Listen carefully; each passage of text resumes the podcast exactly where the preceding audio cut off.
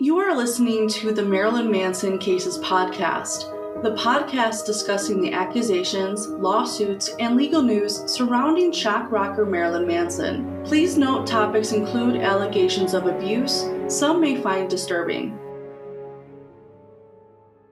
Hey everyone, this is Lisa from theMansonCases.com, and welcome to the sixth episode of the Marilyn Manson Cases podcast. Today, I will be discussing some recent updates in the lawsuits filed against Marilyn Manson. Primarily, this episode will focus more on updates in Manson's lawsuit against Evan Rachel Wood and Ashley Omagor, since there are several updates stemming from Ashley Morgan Smithline recanting her allegations against him, where we now have new legal filings in response, including Evan Rachel Wood providing a new declaration where she makes new allegations against Manson. Now, before I jump into some of these updates, I did want to mention quickly that the Manson Cases website is now live. So, if you are someone like me who prefers to see what is going on by reading the documents yourself, well, then theMansonCases.com is where you can download these documents to read. Just keep in mind that not all of the legal documents are on the website yet, as I will have a lot of documents to purchase and continuously add to the website. And at some point, you can also expect more informational types of posts as they relate to these lawsuits. But for now, make sure you sign up for the newsletter located on the website to keep up to date as I add new court filings to the website.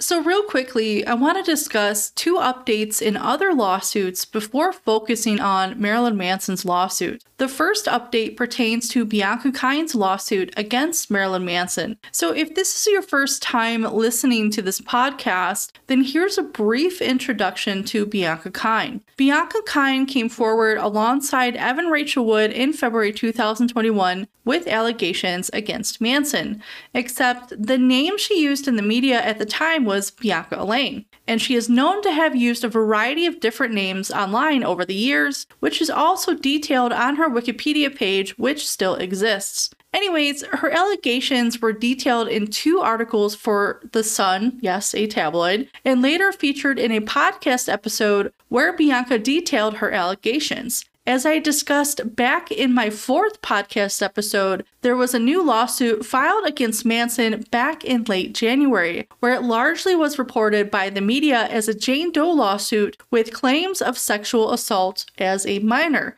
But as of today, it now is in her legal name of Bianca Kyne, which, by the way, she never claimed prior in any of these interviews about being a minor. In fact, before I get into the update, let's hear a quick clip of what she did say back in a February 2021 podcast episode.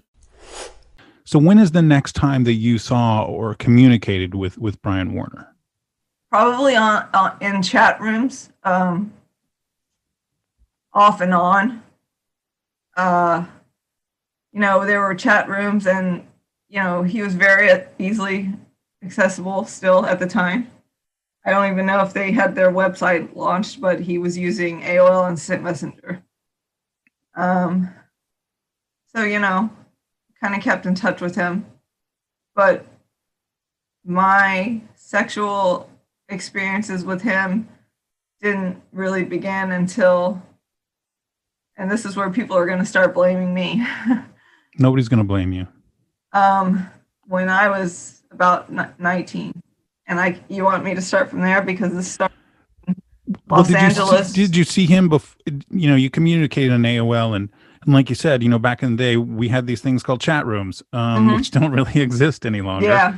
Um, but there were all kinds of different ones, and so you communicated with him on on chat rooms and stuff in between 16 and 19 did you see him at all in between those i saw one of his shows probably one or two of his shows but i didn't go backstage or anything at that time not until 1999 okay it is also worth noting Manson's attorney responded in a statement claiming he never met or had an intimate relationship with this woman. For context, some of her prior accusations would have occurred while he was dating Rose McGowan in the late 1990s. To explain the latest update in Bianca Kyne's lawsuit, attorney and YouTuber Steve of Southern Law details this quick update.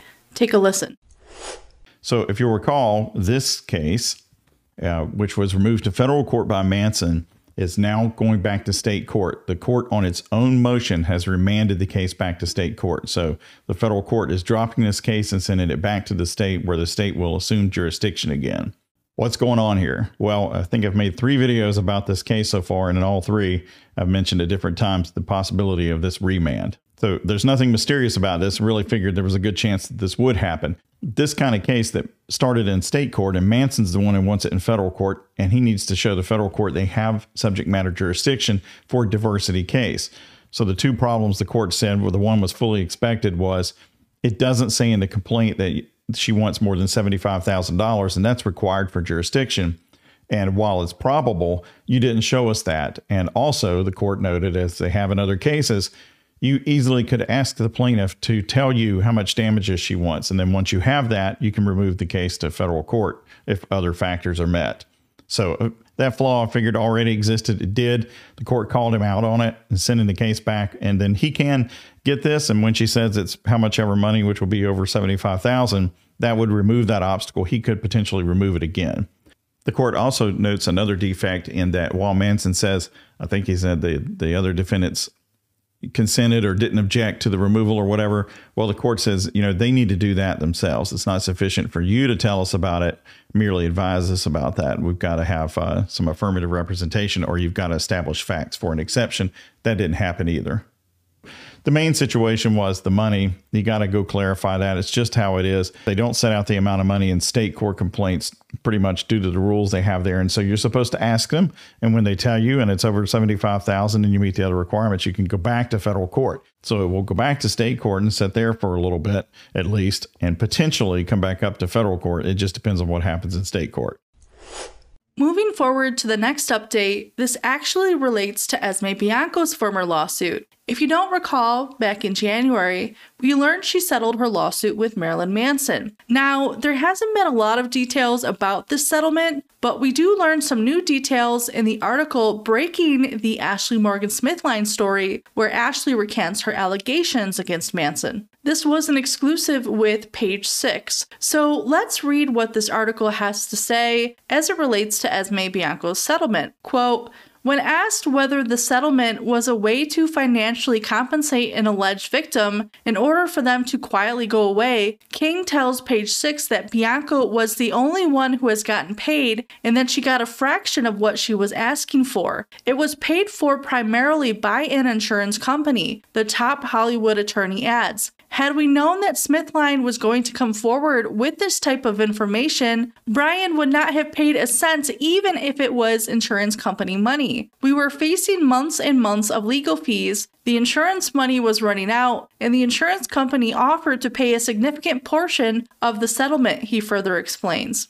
King claims that it would not have been costly for Bianco to continue fighting the suit on her behalf because lawyers representing alleged victims are paid via a contingency fee, meaning the attorneys don't get paid unless they win the case. I reached out to both attorneys and YouTubers, Andrea Burkhart and Steve of Southern Law, for their take on this new information. Take a listen.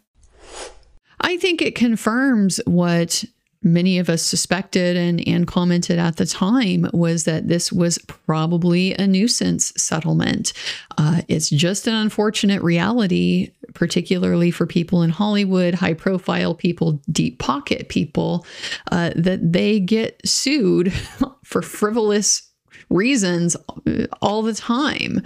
Uh, and as much as you might want to uh, dig in and, and fight, uh, there are costs to that. And in this particular case, uh, the cost is really forcing Manson to have to fight a multiple front war. Uh, it's very demanding on his resources. Uh, his attorneys uh, have to focus in all of these different areas at the same time. He would be in a much stronger position if he's able to consolidate all of his resources and really target the case that is his priority, which is that lawsuit against Evan Rachel Wood and Ilma Gore. So, from a strategic standpoint, uh, it makes a lot of sense why he would choose to settle, even though he does continue to maintain his innocence. So, the fact as well that uh, that settlement was achieved without any type of concession of wrongdoing, any type of apology, nothing like that at all, uh, is kind of a further indication that this was ultimately just about the money.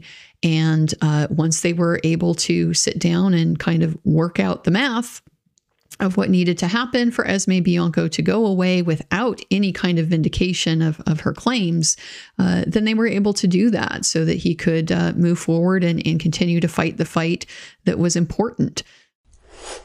So I think there's, that's a good comment for him to make here, whether it's true or not, in terms of what he's saying it has the effect of saying that it was a strategic settlement rather than a fact based settlement. And if they had had the Smithline deck, they wouldn't even have done that. So it helped PR wise put Manson's narrative back on top for why and how the Smithline Bianco suits ended.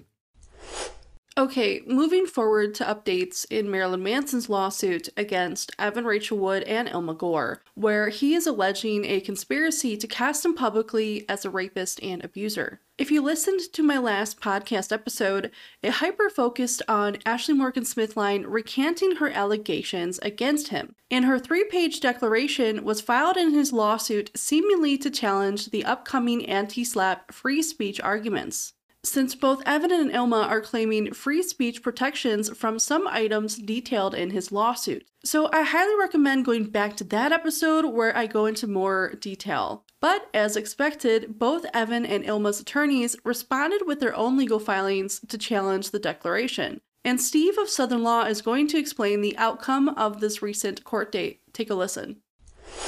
Hey guys, the judge decided today on Manson's ex parte request to have Smithline's declaration considered for the ASLAP hearings, she decided against Manson. She will not let him bring in the declaration. So that should mean it will not be a factor in the April hearing. The, the matter had already been fully briefed.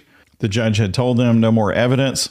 Of course, Manson had, I think, pretty good reasons to say, listen, this wasn't evidence we could have brought earlier. It's material to the case. The interest of, ju- of justice say we should be allowed to bring it in.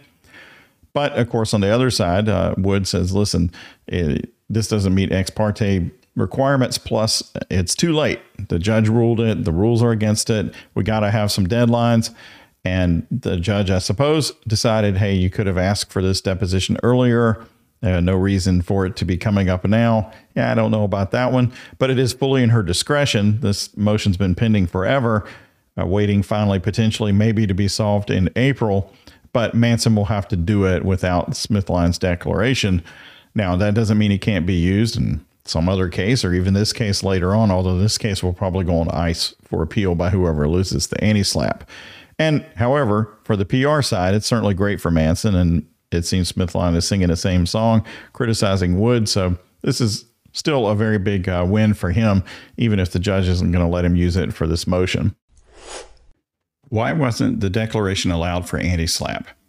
The basic reason is there are deadlines to present briefs and evidence, like there are for anything to do with the lawsuit. There's always a deadline. And those deadlines for the anti SLAPP stuff is long past. The judge has already commented that a while back she said, don't try and bring up any new stuff. So that's the reason it wasn't allowed in. The judge could have made an exception, but it would be an exception, and she declined to do that. This, of course, only applies to the anti SLAPP. It doesn't affect the affidavit for any other purpose or use. However, that's by nature limited. It's not like Manson can go to trial and just read this affidavit into evidence. If he wants Smithline to testify for him, she would have to show up to do that, where she can be cross examined. There are a few exceptions to that, but this affidavit isn't one of them. And remember, in anti SLAPP cases, you're supposed to have some evidence of the claims you bring anyway, enough to support them. So I'm sure the judge thought, you know, if you had some evidence like you were supposed to, you wouldn't need any of this stuff anyway. You're not supposed to get any discovery and you really weren't trying for this and it's way too late anyway. So I'm just not going to let it in. Would I ruled differently? Yeah, probably. But she was ruling in compliance with the rules themselves and also her prior ruling. So what can you say? So let me read this three page declaration by Evan Rachel Wood so you can hear what she has to say in response to Ashley Morgan Smithline's declaration. I, Evan Rachel Wood, declare as follows I am a defendant in this action. I submit this declaration in support of my opposition to plaintiff's ex parte application for leave to submit the February 19, 2023 declaration of Ashley Morgan Smithline in support of plaintiff's oppositions to defendant's anti SLAPP motions. If called as a witness, I could and would competently testify to all the facts within my personal knowledge except where stated upon information and belief. I never pressured or manipulated Ashley Morgan Smithline to make any accusations against plaintiff Brian Warner, and I certainly never pressured or manipulated her to make accusations that were not true. It was Miss Smithline who first contacted me in March 2019. Specifically, on March 11th, 2019, I posted an Instagram post with quotes about being a survivor of domestic violence from a podcast on which I had appeared. At that time, I had spoken publicly about being a survivor of abuse, including in testimony before the United States Congress, but I had not yet publicly named Mr. Warner as my abuser. Ms. Smithline publicly commented on my March 11, 2019 Instagram post stating, quote, when he had me captive in the stupid ballet studio, I cringed hearing him brag about replaying that scene from Rules of Attraction to you. I thought no one would ever talk about this. Miss Smithline then replied to her first comment, tagging me and herself and said, quote, Sorry, that really hit me hard today. A true and correct copy of a July 21, 2022 screenshot of my March 11th, 2019 Instagram post and Ms. Smithline's comments to the post is attached hereto as Exhibit A. Before Ms. Smithline publicly commented on my March 11, 2019 Instagram post in Exhibit A, I had not met her, I had not communicated with her, and I did not know who she was. But in her comments, Miss Smithline referenced information about my private experiences with Mr. Warner that was not publicly available at that time. Specifically, Mr. Warner once abused me while he made me watch a particular scene from the movie Rules of Attraction. Mr. Warner and I were the only two people in the room when that abuse occurred. The first and only time I ever met Miss Smithline in person was at the October 21, 2020 meeting of survivors, which was filmed for the HBO documentary Phoenix Rising. Prior to that meeting, I had never spoken to Miss Smithline on the phone. During the October 2020 meeting, Miss Smithline described abuse that she claimed Mr. Warner inflicted upon her. Miss Smithline has always told me that she was abused by Mr. Warner. I had several communications with Miss Smithline via private messages on Instagram after People magazine published on or around May 5, 2021, an article about Mr. Warner's abuse of Miss Smithline. Attached hereto as Exhibit B is a true and correct copy of excerpts from my May 5, 2021 Instagram communications with Miss Smithline. Attached here too as Exhibit C is a true and correct copy of excerpts from my May 10th, 2021 Instagram communications with Miss Smithline. In the attached Instagram communications, Miss Smithline's statements are on the left side of the screen and my statements are on the right side of the screen in gray bubbles. I posted a story on Instagram that included a screenshot of the headline of an October 3rd, 2021 article in Metalhead Zone entitled Accuser admits Marilyn Manson was planning to kill Evan Rachel Wood. On October 5th, 2021, Miss Smithline sent me an unsolicited reply to my Instagram story stating, I second that. He said I'm going to kill my ex so many times.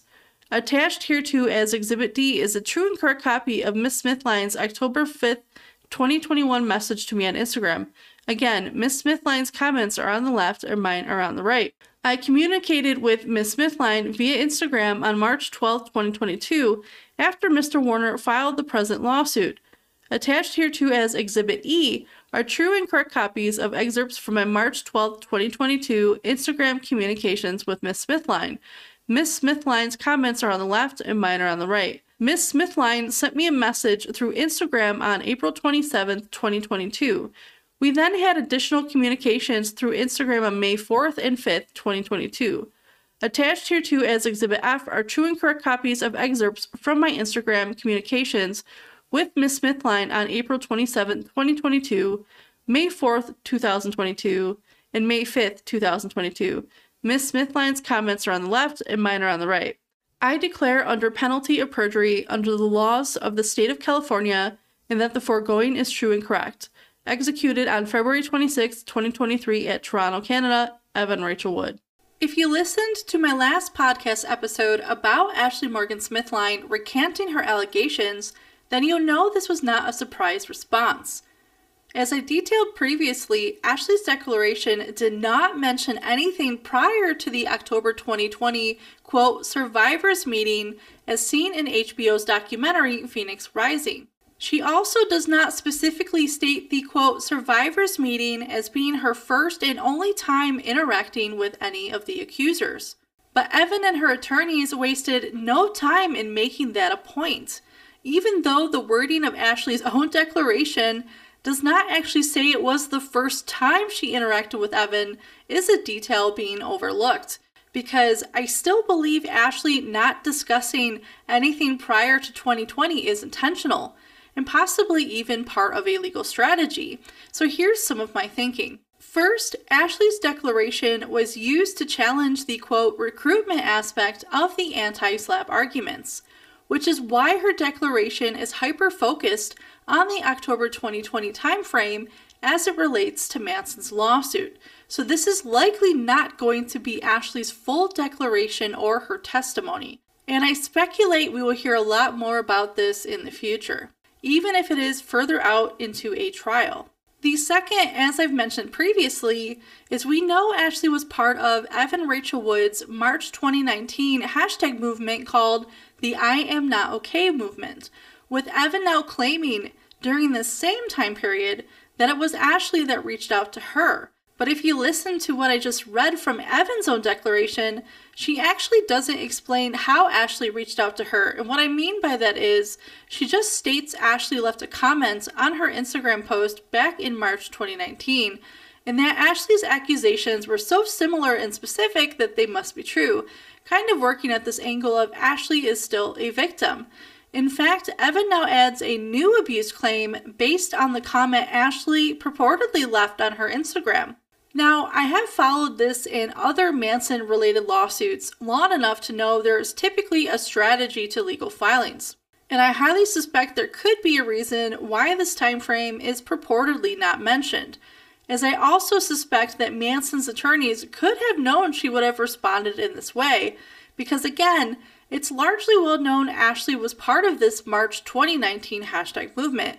It's certainly not a secret. I mean, it's continuously talked about and out there on the internet, especially as it relates to multiple accusers who were part of this hashtag movement who later came forward with their own accusations against Marilyn Manson.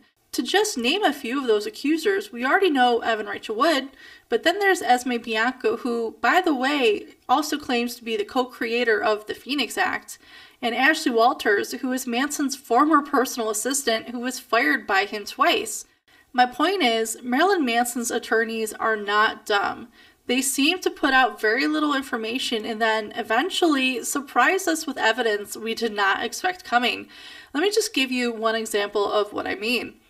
Back in October 2022, Ilma Gore sat for a deposition in this lawsuit. Her deposition related to her state of mind as it related to Manson's short art horror film called Groupie, to which it's alleged she defamed Manson by telling people this unreleased film that she had never seen was child pornography, the actress was a minor, and that the actress is now dead. And the only way she could have learned anything about this film is by Evan Rachel Wood or some other accuser who had watched it. Because again, Ilma Gore has never met Marilyn Manson. But anyway, we learned that during this deposition, audio evidence was played to Ilma Gore, which was news to many of us reading these filings because we never knew audio evidence existed. Now keep in mind, Manson's attorneys could have mentioned this in his lawsuit or put it out there in the media at any time but they chose not to. They did not even give a hint that audio recordings existed. Not until we read this later on in the deposition. We don't know what it says or what it's from. Now we Not until we later learn of this from the deposition. Now, we don't know what it says, and that is not detailed in the transcripts, and we don't even know who it's from. But my overall point is there is a lot we don't know in terms of strategy.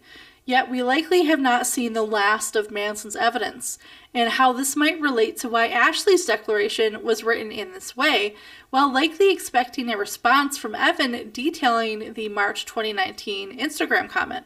I mean, I could be wrong, some of this is speculation, but I feel like there's more we will not know until down the road, as anything Evan says in her declaration can now be used to impeach any of her testimony she later gives at a trial.